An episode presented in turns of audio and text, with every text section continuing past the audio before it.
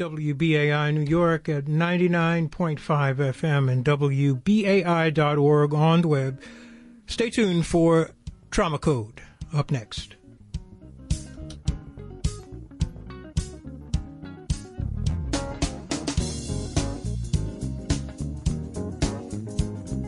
Woman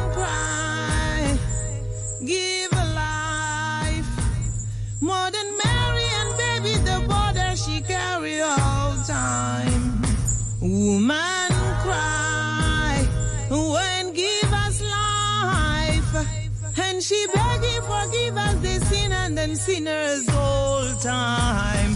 Whoa. Trauma Code to New York City, Trauma Code to WBAI.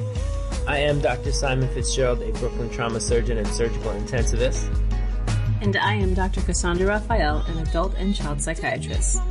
Welcome to Trauma Code. Together we will focus on healing of mind, body, and community from trauma. We'll discuss how wellness fits into the culture at large. Join us on Monday at 2 p.m. on WBAI.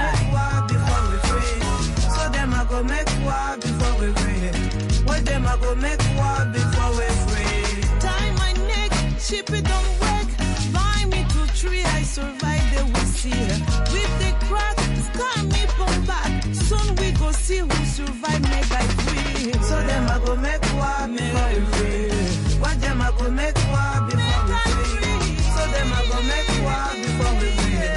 What them I go make war before we free. Follow, follow. People they know they follow. People in. They see me like a genie, try to keep me in a bottle. Petty, petty people keep them incommunicado. They tie you up in strings to play it's like pizzicato. Lose sight of the picture scripture, now they not so steady. Meanwhile, I'm like Curtis Mayfield getting people ready. See into the future, then cut through like a machete or cutlass. All these rappers leaving gutless. You can't make moves for justice. Welcome back to Trauma Code. This is Dr. Simon Fitzgerald in studio uh, for uh, today's show, Monday, May 8th, with my lovely co host. Dr. Cassandra Raphael. Good afternoon and happy Monday, everybody. Uh, we have an excellent show for you today, one that I'm particularly excited about.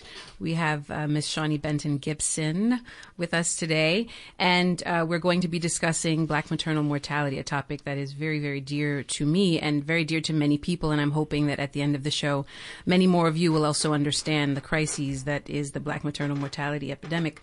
Um, but before we get into that, because we're going to go deep into it, I'm going to let Dr. Fitzgerald do a few headlines, and uh, we'll introduce Miss Gibson on the other side of that. And uh, before we forget, that music was uh, Black Woman, right? From Lauryn Hill and Fatoumata Diawara. Is that about That's right. That's from the the Harder They Fall soundtrack. Um, I felt it spoke to what we're going to be talking about today. I have a few other pieces of music that I'm excited to play today, but I know that Miss Gibson is going to have so much to say. Um, and I don't want to cut her time short, but I also hope to sneak in some musical Easter eggs for you guys. and uh, and always great to hear Lauryn Hill back on the mic. Um, and I don't want to take up too much time. Uh, you know, this show is called Trauma Code. What I do for a living is trauma surgery, and part of my uh, motivation is to address the epidemic of gun violence in the country right now, uh, which uh, you know continues unabated. I think we're beyond 200 mass shootings for the year for the country. 203 last I checked, but I'm I'm you know 50% chance that's gone up since I last checked. Um, uh, and you know, in addition to those mass shootings in Texas, uh, which I'm not even going to go into the details, they're they're horrible. They're out there, and they're a reminder um, that you know the legislative decisions, policy, and executive decisions have consequences. Um, and uh, you know, the other uh, mass tragedy was also in Texas, a, uh vehicular manslaughter, vehicular homicide of Venezuelan migrants outside of a um, outside of uh, uh, you know a migrant housing shelter uh, organization. So you know our rhetoric and our policy decisions have consequences, and so that's why today we're not covering gun violence, but we are covering an important uh, topic uh, of health and concern for our community where our and implicating systemic violence. I mean, that's for sure, and, and our language and our policy decisions um, have consequences. So, Cassandra, you want to tell us a little bit more about what to expect on today's show? Sure. We're going to hear today from Miss Shawnee Benton Gibson. As I said, she is a fierce advocate for reproductive justice. Um, uh, just to give you a little flavor of Miss Benton Gibson's uh, kind of ideology. She says activism is a labor of love, of love and liberation, and I, am sure she's going to share all of that with you all today. So, right on the other side of this musical clip, we will introduce her and um, get to hear all her insights. I'm very much looking forward to it. So, no woman, no cry. No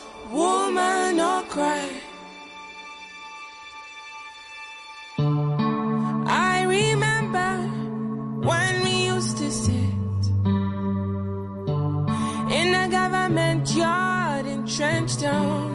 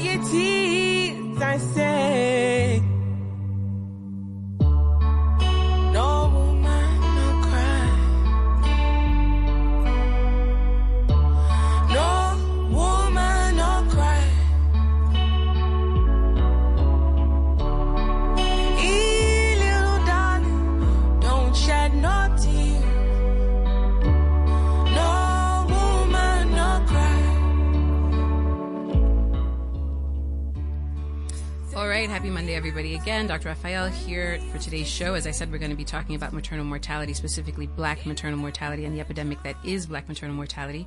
We have on the line Miss Shawnee Benton Gibson, a Master's of Social Work and also FDLC, and she's the CEO of Spirit of a Woman Leadership Development Institute and the co-founder of the ARIA Foundation. Uh, Ms. Shawnee has over 32 years of experience and expertise in women's leadership, youth development, reproductive justice, racial equity, individual and group counseling, trauma, and bereavement. She combines those skills with her spiritual and artistic gifts, and those allow Ms. Shawnee to guide individuals as they, as they navigate various uh, phases of their lives. And Ms. Shawnee employs a, employs a holistic, cultural, and spiritual approach to her work. She utilizes a social justice lens as a foundational principle for her service to her community. Her primary healing tools consist of spiritual counseling, vision coaching, psychodrama, sociometry, sacred rituals, uh, energy work, and performing arts and storytelling as mediums to ignite transformation and initiate catharsis. Ms. Shawnee is the subject of an award winning documentary called Aftershock. And that film follows Ms. Shawnee and her family as they fight for reproduc- reproductive justice in the wake of the tragic and preventable death of Shawnee's eldest daughter, Shamony Makeba Gibson. Um, that's uh, basically a flavor of what Ms. Shawnee has to offer. She has much more to share with us today. And one of the first questions that I want to get into Ms. Shawnee uh, is about her important and interesting work with uh, black maternal mortality and reproductive justice, and that she came to our attention because of that work. Um, and sadly, a lot of that work starts with your daughter. Uh, Ms. Shawnee, are you there? Yes, I'm here. Greetings to you both. Thank you for having me. Thank you for joining us. It's our pleasure. It's our absolute pleasure.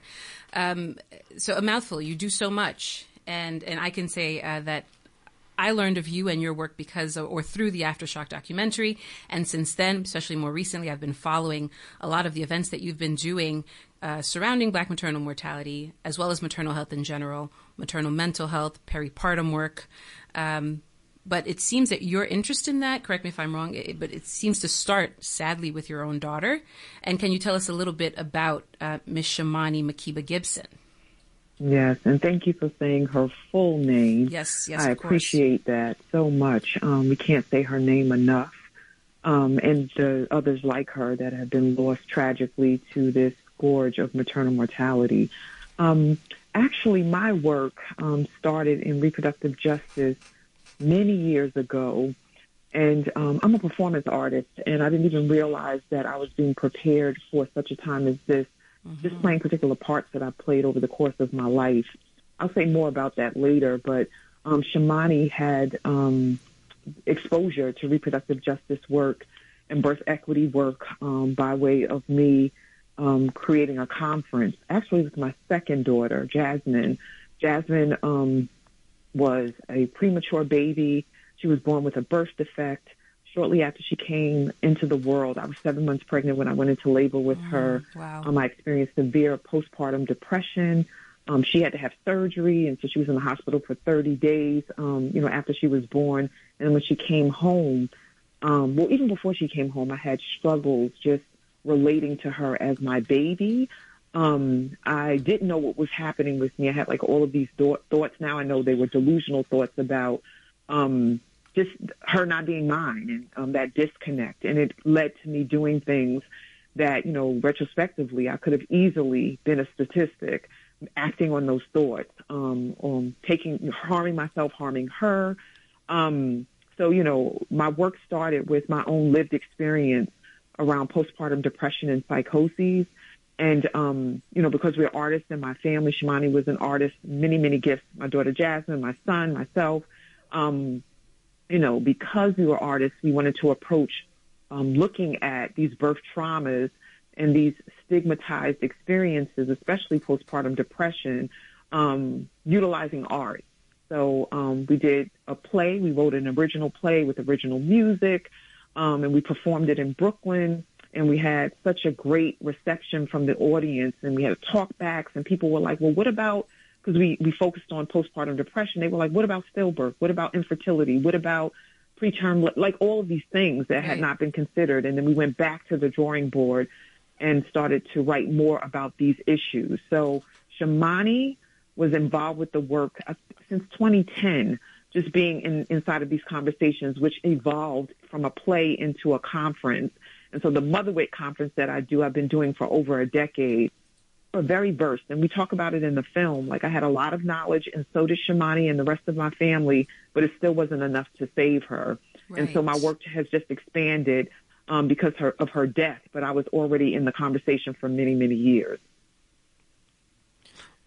Well, that's wonderful. Thank you so much for sharing that with us. I mean, you have so much lived experience uh, Yes. on various aspects of, of maternal wellness and maternal health That inform and kind of, uh, can I say, drive the, the work that you're doing. Um, So gracefully and with so much with so much passion and so much engagement from from the community, it's really beautiful to see. I've been, as you know, I've been attending many of the events that you've been hosting for the past at least month of um, of maternal health, Black Maternal Health uh, Week, and postpartum and and peripartum issues. So I'm I'm very glad to to receive that. Mm, and thank you for the support and the covering too. Like we need everybody in the conversation, and because of the platform that the two of you have, that means more listeners will be exposed to this, no matter what walk of life they're in. Like the entire community needs to be a part of this conversation because what I say is it's an existential crisis. If we can't birth safely, then we won't exist anymore as a people. And I, I also thank you, you know, for being forthcoming about uh, your own history and your family's history, um, because even you know just what you've told us is al- already a rich history um, on this topic. Uh, you know, uh, community activism in New York and in Brooklyn. But the fulcrum of this story, um, if you don't, you know, hopefully I'm not being too forward. Um, but you've spoken about a lot. The fulcrum is uh, your own daughter's uh, death as a result of sort of mismanagement of her pregnancy. Um, you know, can you tell us a little bit about about that and the ripple effects of that, and, and how that has changed the trajectory, influenced the trajectory of your life and your work? Sure. Um, you know, it's interesting, the bridge, um, and that's a common thing. It actually will um, be something that I talk about as we get further in the conversation. But um, Shamony, black woman, um, knowledgeable, entering into a space of wanting to have her second child, really excited about it. And in fact, just to be honest, I was like, wait, you know, because her baby girl was two. And I'm like, just wait a little longer, you know, live a little bit more before you bring another baby into the world. but she was adamant about moving forward. And her and her partner went away in December of 2018 um, on a trip. I think they went to the Caribbean and came back and were pregnant. Um, she announced it right away as soon as she was aware of the fact that you know she had missed her um, menstrual cycle, and then she was like, "Okay, we're preparing for a baby." Okay, great. Did everything that was necessary, but she wanted her experience to be different for the second time because the first time she had a C-section, she didn't feel like the hospital honored um, what her needs were, and she was like, "I just want this to be different." Even though the first time she had a midwife and a doula, she just wanted it to unfold differently, and she wanted to have a home birth and a VBAC which for the listening audience is a vaginal birth after C-section because the formula is if you've had a, a, a C-section, then you, you'll never be able to have a vaginal birth, which is untrue for many people. Um, but it's pushed. So she was preparing for that. Um, went into labor at home. We had all the equipment and stuff for her to prepare to give birth at home, and she stopped progressing after her water broke. So she, on the advice of her midwife, she went to the hospital where the midwife was connected. And, you know, I had a friend that, you know, was um, a leader in that space, reached out to them so we could prepare to go to the hospital. And things went well. So they were trying to give her an opportunity to progress and move through the um, process to see if she would be able to have a vaginal birth. That did not work out. Um, I think we were like two days in or almost two days in. And they, you know, came to her and like were asking her if she was okay with having a C-section. And she said, okay, she felt comfortable because they gave her a chance. And then she had the C-section. All seemed to go well. And then shortly after she was discharged from the hospital, she started to have shortness of breath. Um, she would go down the stairs and wouldn't be able to come back up the stairs. And she was really, really worried. And so we did what we do as a family, just being in these conversations, which is to call the providers, speak about what was going on. And she had to go and get her staples removed at the hospital. And she went and she was telling them about the symptoms and they kept telling her she was doing too much. She needed to lay down and just relax. And so we went into action to make sure she was covered in that way. You know, people preparing food, going to the house, relieving her with the baby who she was breastfeeding. And that was the worst thing that she could have ever done because she had blood clots that were causing the symptoms. And those blood clots moved to her legs and it got worse when she was, um, what do you call it, sedentary. And then it quickly moved to her lungs and then it stopped her heart and she died um, on October 6th, 15 hours after she went into distress, medical distress, um, you know, in 2019. So, you know, it's just really tragic, and it was definitely preventable. And I, I want to get into um, a lot of that part of the preventable, what what actions uh, we can take. Um, but you know, yeah, just to be present in that moment with you a little bit. You've talked a lot in your work about the ripple effects of this loss. Mm-hmm. Um, could you talk about that uh, just a little bit now before we talk more about the broader systemic issues? Sure. Thank you for the question. So, um, first and foremost, you're listening to someone who literally watched my daughter on the 5th of October in 2019, laughing, joking, eating, breastfeeding, being cared for by her partner, and within a couple of hours went into medical distress. So then I witnessed her eyes widening, her um, panting for breath, her calling out to me and asking me to help her, her calling to her partner, her um, not being able when the ambulance came to sit still because she was fighting for her life with them making her wrong because she was doing what anybody would do in distress and shock, which is to flail and try to fight for um, their lives in those moments. And she was in shock. Um, I, I watched and experienced the um, the, the EMTs asking me over and over again, the fire department, the police department that came asking me if she was on drugs, even though I told them immediately that she had just had a baby. She had a C-section. We showed them the dressings on a C-section, but they kept coming in asking if she was on drugs. Um, watching her fight for her life in the hospital, a hospital she should have never been in, but it was the closest hospital to her house even though the hospital where she delivered was only two more blocks away or maybe three, they had to, by procedure, to take her to the closer hospital, which was divested from in a very poor hospital in, in state um, that it was in. But it's in that community in Bed-Stuy. So they took her there. And then just to watch her die in that space um, under those circumstances was devastating. So the trauma impact on me and my family, um, without witnessing and hearing her last bits of life, her last heartbeats, devastating. And I'm also grateful that I was there. I was there for her first breath and cry, and I was also there for her last breath. So it's bittersweet. Um, also thinking about her children. You know, we just had the Easter holiday and we were all together. We just had a big family event where we celebrated with community. She wasn't there, but pictures of her were there and she was very much involved with these activities. The financial loss because she had two businesses, Artful Living with her partner and then her own natural hair care business. So loss of resources for her and her family because she's not here to generate that income. Trust in systems has been lost, even though we were teetering on not trusting them anyway. Now it's like completely like cannot trust anything because of how she was treated. And then what I say and teach as a clinician and as a facilitator is that we get robbed by trauma. Trauma impacts you and alters your DNA. So everybody in our family has been devastated by this loss the sister and brother she's left behind, her partner, her children, and all of the, the extended community extended community members that she impacted while she was here. So there are ripples beyond ripples, some that we will not see for for years from now. Wow. And you know, as we think about the ripple effect of these laws, I think the what makes this story so compelling is that it's not a unique or isolated incident, right? It's part of a systemic problem.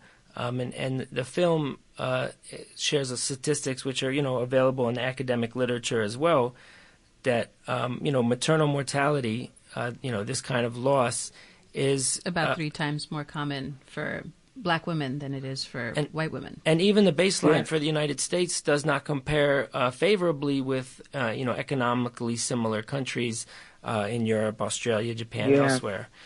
So, um, you know, what have you learned about you know specifically racism in medicine, but these systemic issues um, that you've come across in your work, particularly since um, the loss of your daughter? Sure. Yeah. So just a comparison, um, the United States compared to other so-called modern or industrialized countries is doing abysmally when it comes to reproductive health and just healthcare in general. It's horrific, but this particular area where we're doing really poorly and um, it's leading to loss of life. Um, when I think about other countries um, that have integrated midwifery and doula care um, and also give folks extended leave, you know, family leave, paid leave, mm-hmm. even for um, the birthing person, the mother. Um, just we we just are just doing we we don't honor the sacredness of birth in this country. We've commodified it, we've medicalized it, we've taken midwives out of the equation. We barely respect and honor doulas, and you know will be dismissive because they're not medically trained. Um, there's a lot of layers that lead to this issue, but it also goes back to the historical framework, which the Aftershock documentary goes into very um, in depthly about the history of enslavement of African people and bringing us here and um, treating us like uh, like utilizing structures for hus- animal husbandry to care for black women. You know, when they're pregnant and um, you know giving birth to babies, having them give birth and then immediately go back to work or give birth in the fields. And that legacy, that scourge of enslavement is still having its effect and its impact on our people. Um, we're not viewed as the same as our white counterparts, even as it relates to pain. And I'm sure you both are aware of this because it's talked about across like issues regarding medicine um, and practice that we're not viewed as um, dealing with, we're, we're believed to be able to deal with pain more than our white counterparts. And that in itself, but without all the other stuff that I've talked about, that in itself is dangerous. Thinking that if I'm saying that I'm in pain, I'm exaggerating or I can tolerate it for more hours, um, tolerate less um, uh, resources or medicine to take care of it is really problematic. And it's definitely contributed to the outcomes that we see with birthing and postpartum, um, you know, for black and brown folk. Right. Right. I think that was one of the things that I um, found. I mean, it was all the, the, the entire film of Aftershock was just so insightful. One of the things that kind of spoke to me a lot, just based on my own profession, is the I guess complicitness of of of physicians historically in kind of, as you say, uh, commodifying uh, birthing and midwifery and um, making the credentials practically inaccessible to women of color who have been doing this for generations and generations. Um, when I went to go see the screening of Aftershock at the Brooklyn Museum, I guess that was last year. Um, you you'd mentioned in that panel, and this is something that I agree with. So I want to bring it up, and I want to give you the chance to say anything more about it if you wish to. Um, that uh, training black doctors. Well, we, we know that this is important. Training people who look like the people that they serve. Training doctors to to, to practice medicine who look like the patients is particularly important. And recently there was this uh, article in the Journal of the American American Medical Association saying that when you have more black doctors, even in the county, the outcomes for black patients improve. So there's data, right? We know this. The point that you were making that I want to get back to is that even if you train up black doctors in a system that devalues black life, you're not necessarily going to have, you know what I mean? Like you're going to practice medicine from a certain perspective unless you're aware and, and, and mindful of your own biases and the biases in the system that you were trained in. It's still risky, you know, and uh, I can say personally, and I know Dr. Fitzgerald, it's, it's very much the same story. In fact, Dr. Fitzgerald has actually put me on to several authors as well to do the work for me, being black immediately. Um, connects me to my patients in a certain way.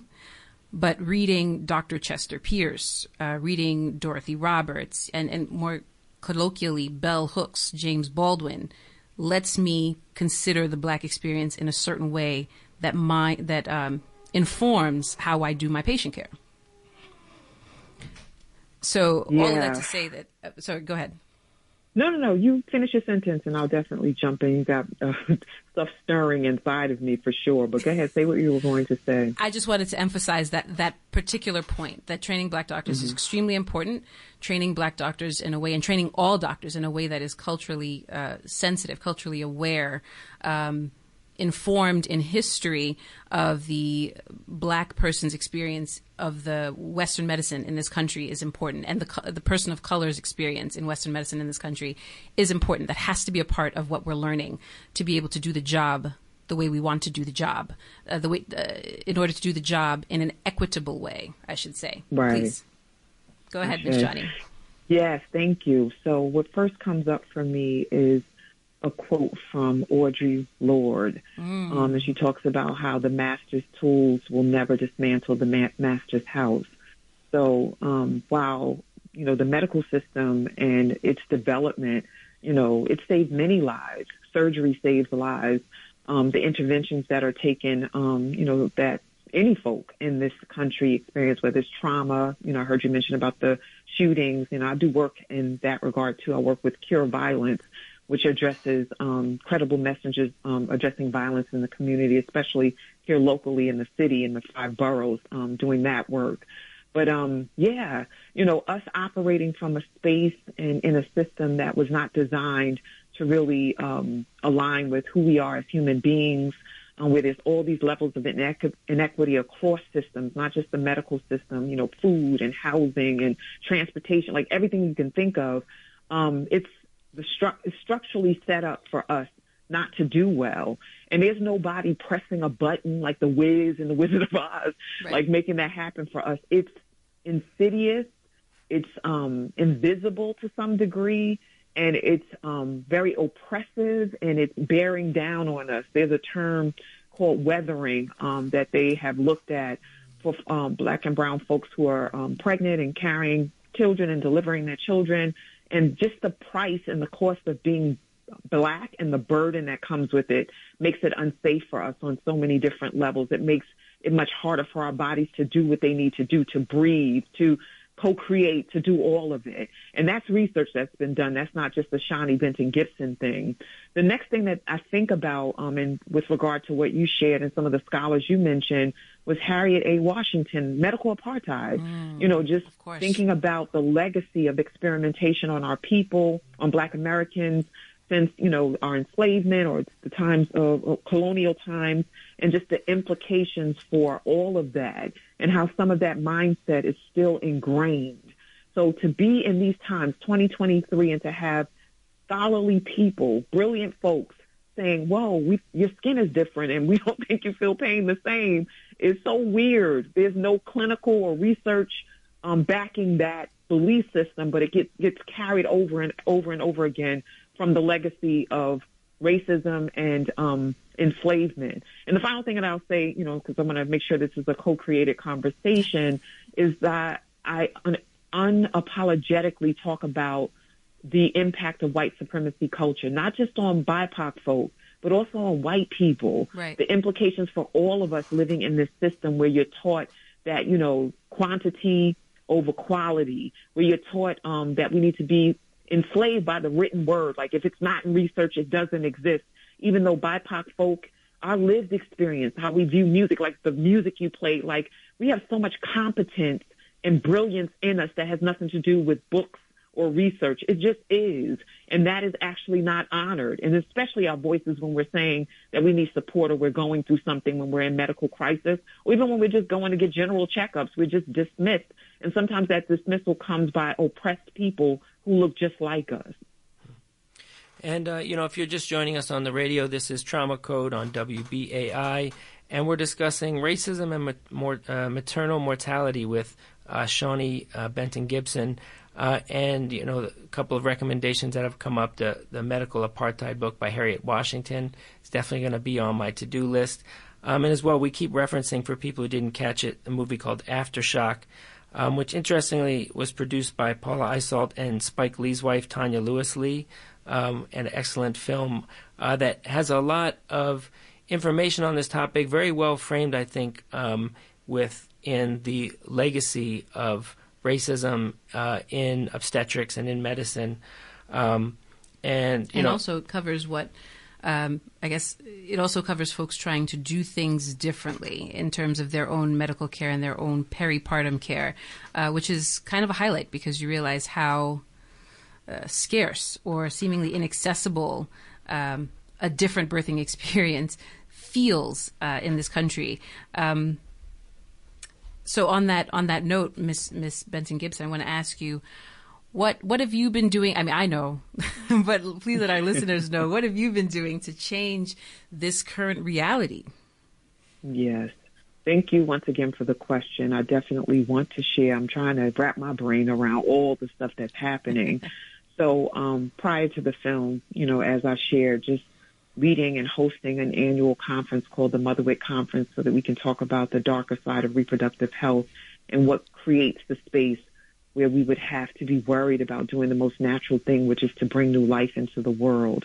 So that out the gate is happening. And the film, Aftershock, is on Hulu, and it's um, you know you can access that if you have an account, or you can create a space to watch it and, and you know create an account, watch it, and then party. release the account. right. I'm not telling you what to do, but um, you know that's an option too.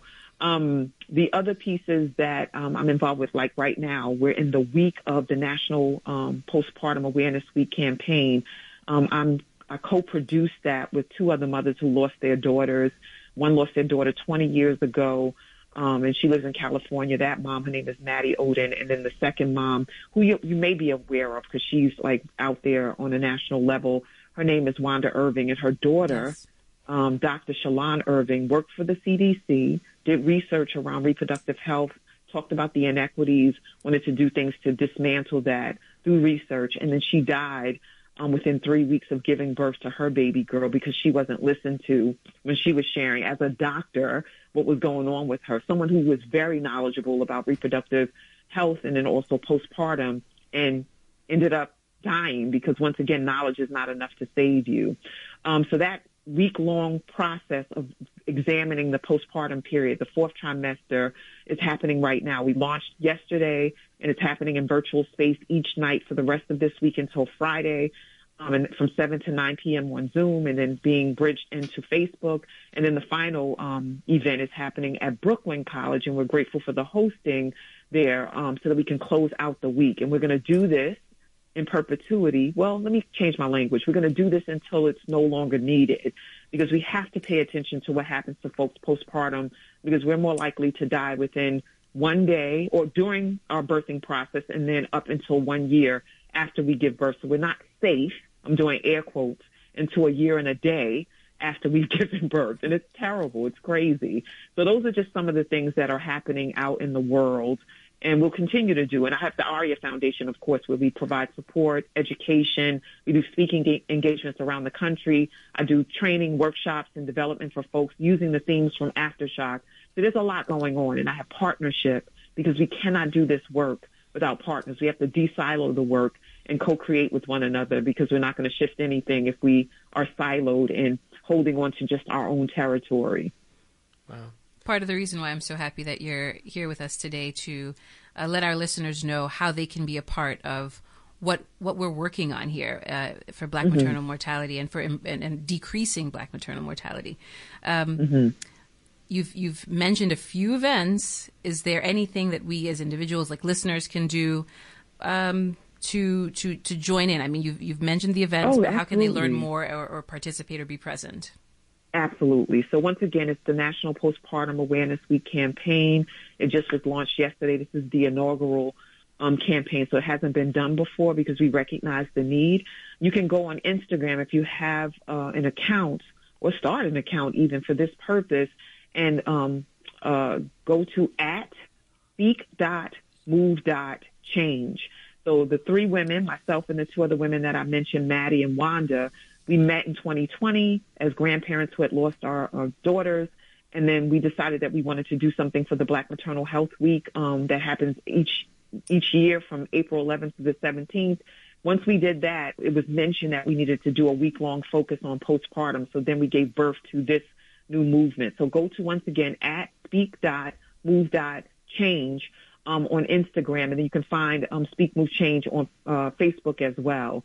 Um, if you look us up, then you'll be able to see what the dates and the offerings are. I have a um, we call it a link that I can share with you if you um, are going to be able to share with your listening audiences. I'm not sure if you have an email or whatever, but um, we can definitely share that because it's going to be happening until Saturday. So we would love for folks to jump in, jump on, and be part of the conversation.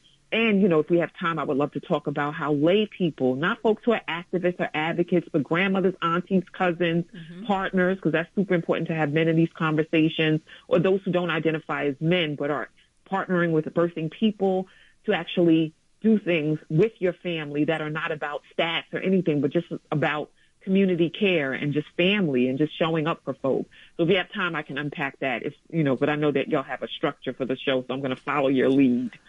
Well, I, I, I, I'm, I'm certainly happy to let you run wherever, wherever you think this needs to go. Although I do have some questions about, you know, Sure. we, we, we come at this show as hosts, as also people who have something of a voice or influence within the medical world. Um, you know, I have a role in obstetric care as a uh, escalation in the middle of the night, helping take care of people who have a, an acute crisis. Um, so, and and I have my own thoughts, but what do you think that individuals and institutions can do that have power and influence within medicine or, or other spheres um, relevant to, to these outcomes? Yeah, um, I think actually we need to start paying more attention to birthing people. Um, you would think that would be automatic, but one of the things, it's not mine, but I love it. It's so potent and powerful and speaks to what is happening is that we view the mother or birthing person as the wrapper and we view the baby or babies, if it's multiples, as the prize. Hmm. And then once the prize comes out, the wrapper gets tossed, right, or Absolutely. ignored. And so that hyper focused on is baby well and you know we want that of course we want all parties to come out on the other side well and being adequately cared for and loved on but in this society it's gotten flipped or we've we've kind of x the mother just or the birthing person as this conduit that this life that has more value as far as the system um, you know, that life gets more attention. And so we do the six week checkup and then that's it. But as I discussed and as you probably both know, that it's dangerous to just say, oh, they went to the six week checkup and that's it. You know, we have to keep looking and asking. I was just with someone who's 11 months postpartum and I was checking on them because your mental health, like it, it, the stats show that we can die. Um, so that's really important. The other piece is, is that we need to do a greater work around um, the insidiousness of racism. You know, I stopped saying um, DEI because I did that work for many, many years, and I don't. Uh, people, power to you if you're still doing the work as a leader and a trainer in the, these spaces, corporate and grassroots spaces. But after I watched George Floyd die and after my daughter, like, you know, I just, my position is that I'm doing work to train and develop people around racism and white supremacy culture and how it works and its impact. There's a, um, a quote by, um, Neely, what is his name? Neely Fuller, um, that says, if you don't understand racism or white supremacy culture, what it is and how it works, everything that you think you do understand will only serve to confuse you. And that's my position that we need to be talking about this no matter what walk of life we're in, and especially around reproductive health because we all came by way of a womb. Maybe somebody didn't. I just haven't heard it yet. but we need to be in these conversations and making sure that we're asking these questions of the folks in our families who have just had babies, asking about our own birthing stories if we're planning to have a baby, speaking to our families about what the history is. In my family, there's a history of preterm labor. There's a history of postpartum depression and psychoses. I wish I would have known, but we're not taught to tell these stories. And when you don't know the history, just like we ask about history of diabetes and other things, we don't end up having the information that we need to take care of ourselves and have agency and autonomy with our bodies. Um, I'll say one more thing. Um, Please say all of the things, Miss Shawnee. This is just so wonderful. you know, I love hearing y'all's voices too. I love conversation.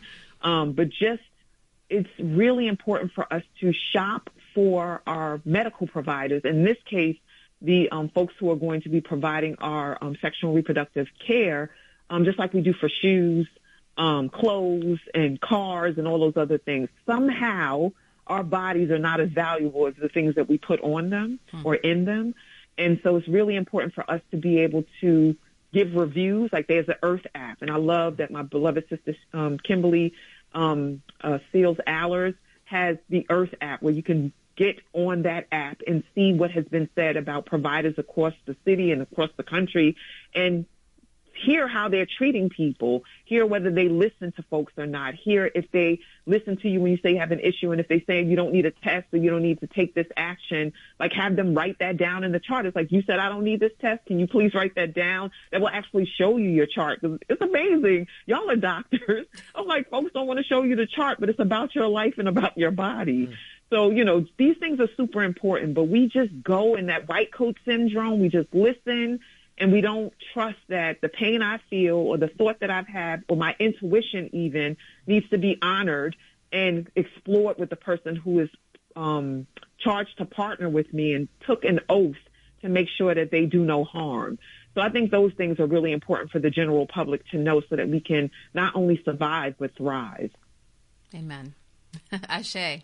Um, what I did want to say, you, you, you made the point about um, postpartum, or what we now call in psychiatry peripartum, right, depression, because we know that mm-hmm. these concerns can also start in pregnancy.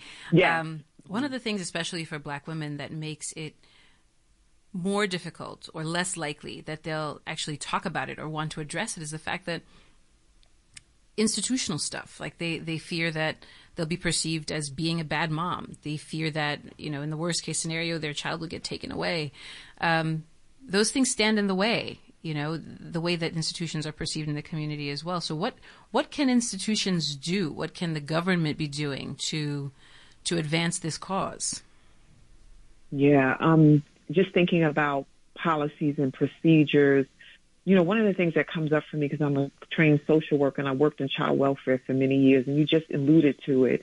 Um, if I if I would have told a provider back then when I had my baby girl, my second daughter Jasmine, that I was having thoughts that this wasn't my baby, um, that I had thoughts of possibly harming her sometimes, didn't act on it, but just the thoughts. Right. Um, I might have had. Um, I was living in North Carolina at the time because I was a military wife. That's another piece that there are some populations that are in more danger of experiencing these inequities and these um, really adverse outcomes than others. In the military, you know, when I was a military wife, one of the things they told my former husband is like, if we wanted you to have a wife and children, we would have issued you them with like we did your gun and your uniform. I'm wow. like, really?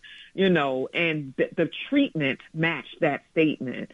So, um, just thinking about, you know, just how important it is for us not to weaponize these uh, systems.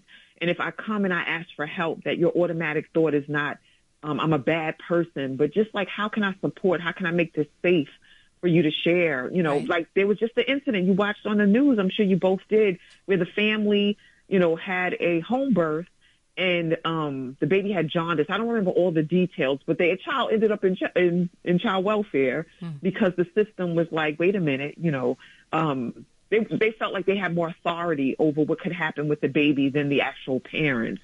You know, and this happens with black folk all the time. You know, when I worked in child welfare for 12 years, there were so many babies that were taken right after they came out of their mother's womb because of the system and the way that it was designed.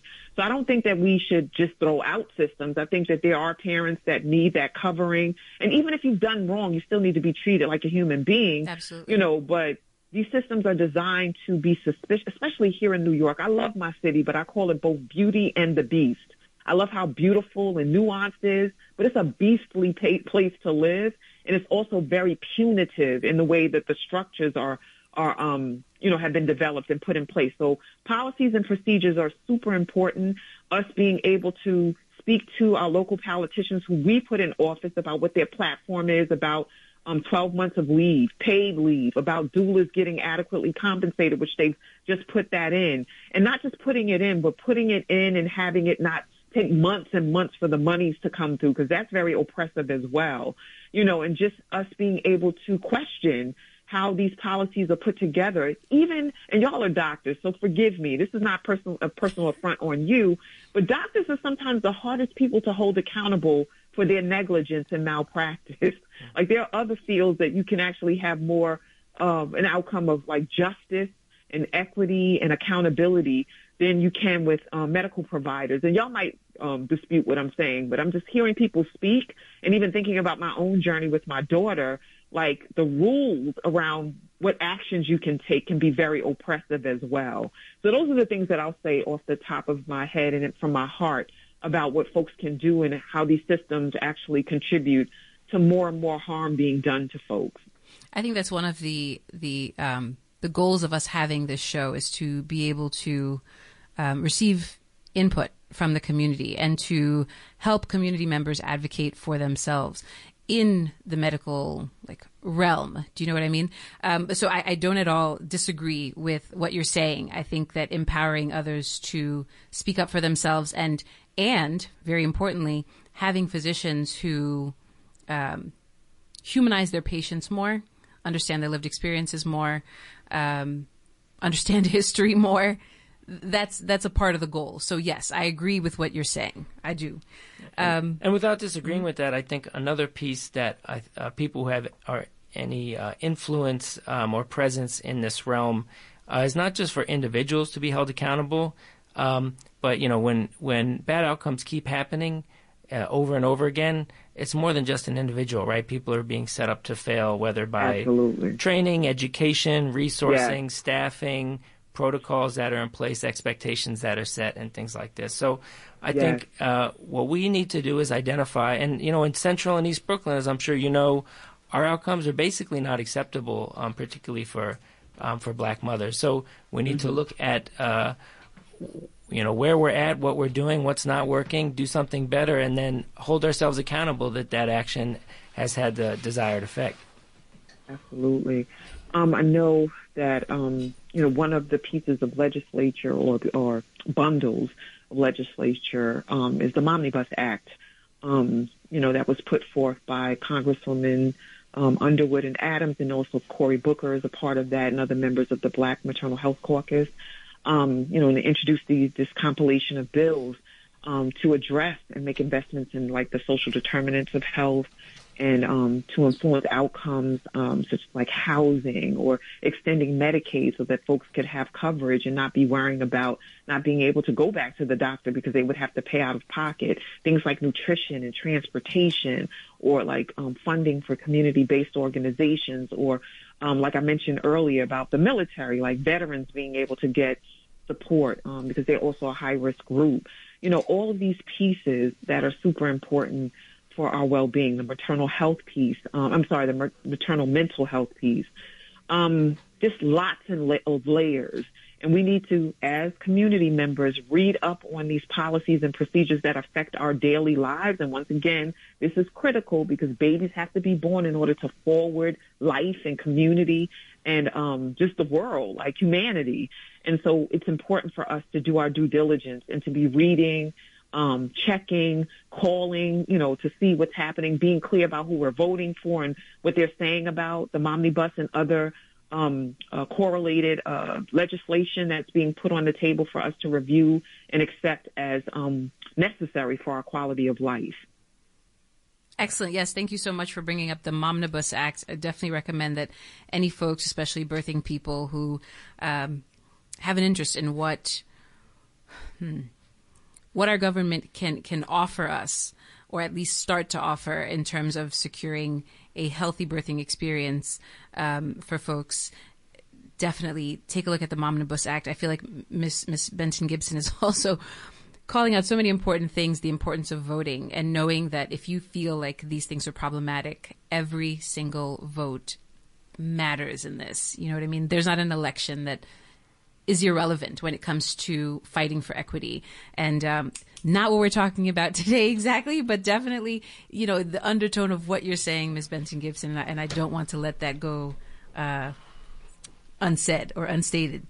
Um, any you. advice or resources for our listeners who either themselves or family members, loved ones, um, birthing people in general who may get pregnant and confront the realities that we're discussing? Any tips for them? Sure. Um, if you're considering bringing new life into the world, um, just do your due diligence, um, your research. Um, uh, what do they call it? They joke about uh, Doctor Google. I can't remember what the term is. Like when people are like Google, yeah, that's going go into Google as the the conduit for them getting what they need. That's not enough. Um, but when you go to your appointments, um, whether you're expecting now or you're working towards um, co-creating life with your partner, or however you do it, because people do it in different ways, um, it's really important for you to um, I was going to say arm yourself. I almost stopped myself and censored that. But yeah, arm yourself with the information that is necessary. Um, questions like you can, you don't even, you may not even be able to think of the questions to ask, but there are plenty of sites because of what's happening and with the state of affairs with reproductive health in general, and then um, BIPOC folks specifically, where you can see a list of questions with that you can ask a provider to determine whether you want to stay with that person and be co-creating with them because it is a co-creation. It's not there shouldn't be a power differential. You tell me what to do and I just follow blindly what you say. Um, the other piece um, that I would offer up is that um, if you're pregnant or planning to get pregnant, start looking into what a doula is because there's lots of programming. Um, if you're eligible, you can get a free doula to support you. There's um, in Brooklyn, I work very closely with Healthy Start Brooklyn, By My Side Birth Support, and there are other doula um, programs that can provide services for folks in their particular region or their district that they're in. Um, so look into that so you don't have to pay out of pocket for these services that are being paid for by these different programs. And, you know, you're entitled to it. You should go for it. Um, I'm trying to think what else I want to say. Um, look at, watch Aftershock. Now, mind you, there's some folks who may not have the, the, um, the bandwidth to deal with some of the stuff that comes up because it talks about the death of two people, my daughter and also Amber Rose Isaac. Right. So that's going to be part of it. But I view the the the film and my daughter's life and her death is in the film and my family and the hurt and all of that.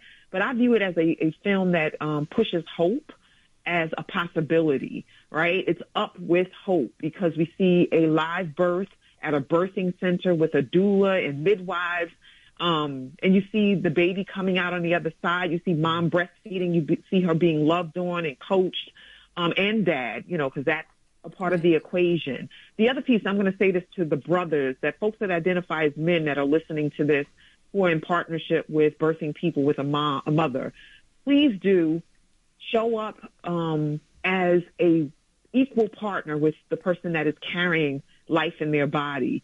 You co-created together. So please do use your voice, your agency, speak up. Don't let them say focus on mom alone, like she would not be there or they would not be there without you.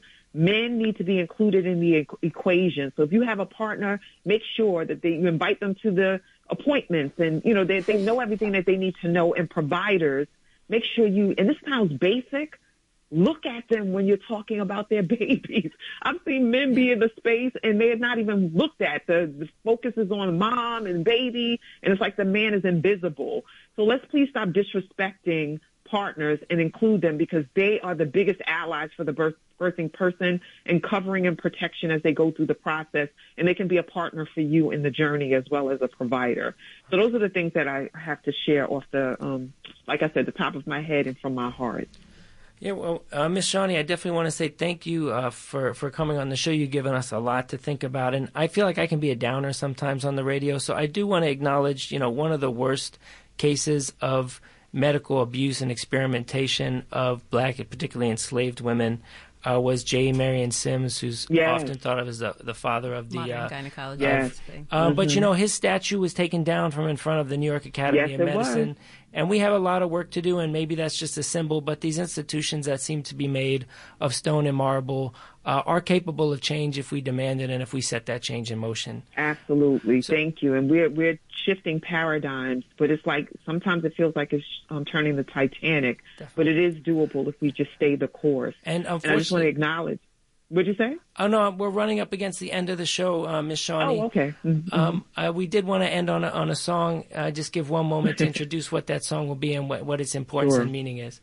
Well, Sure. th- so the song I chose is one called Loa or Famo. It's a Haitian, uh, it's a Haitian song um, of the roots variety by a group called Bohio Music, and it, it really addresses what I, hmm, the aftershock piece because the lyrics of the song, uh, you know, at first you'll get you'll get a vibe for what I'm saying, and then and then you'll hear the music, and hopefully you can catch a vibe there too.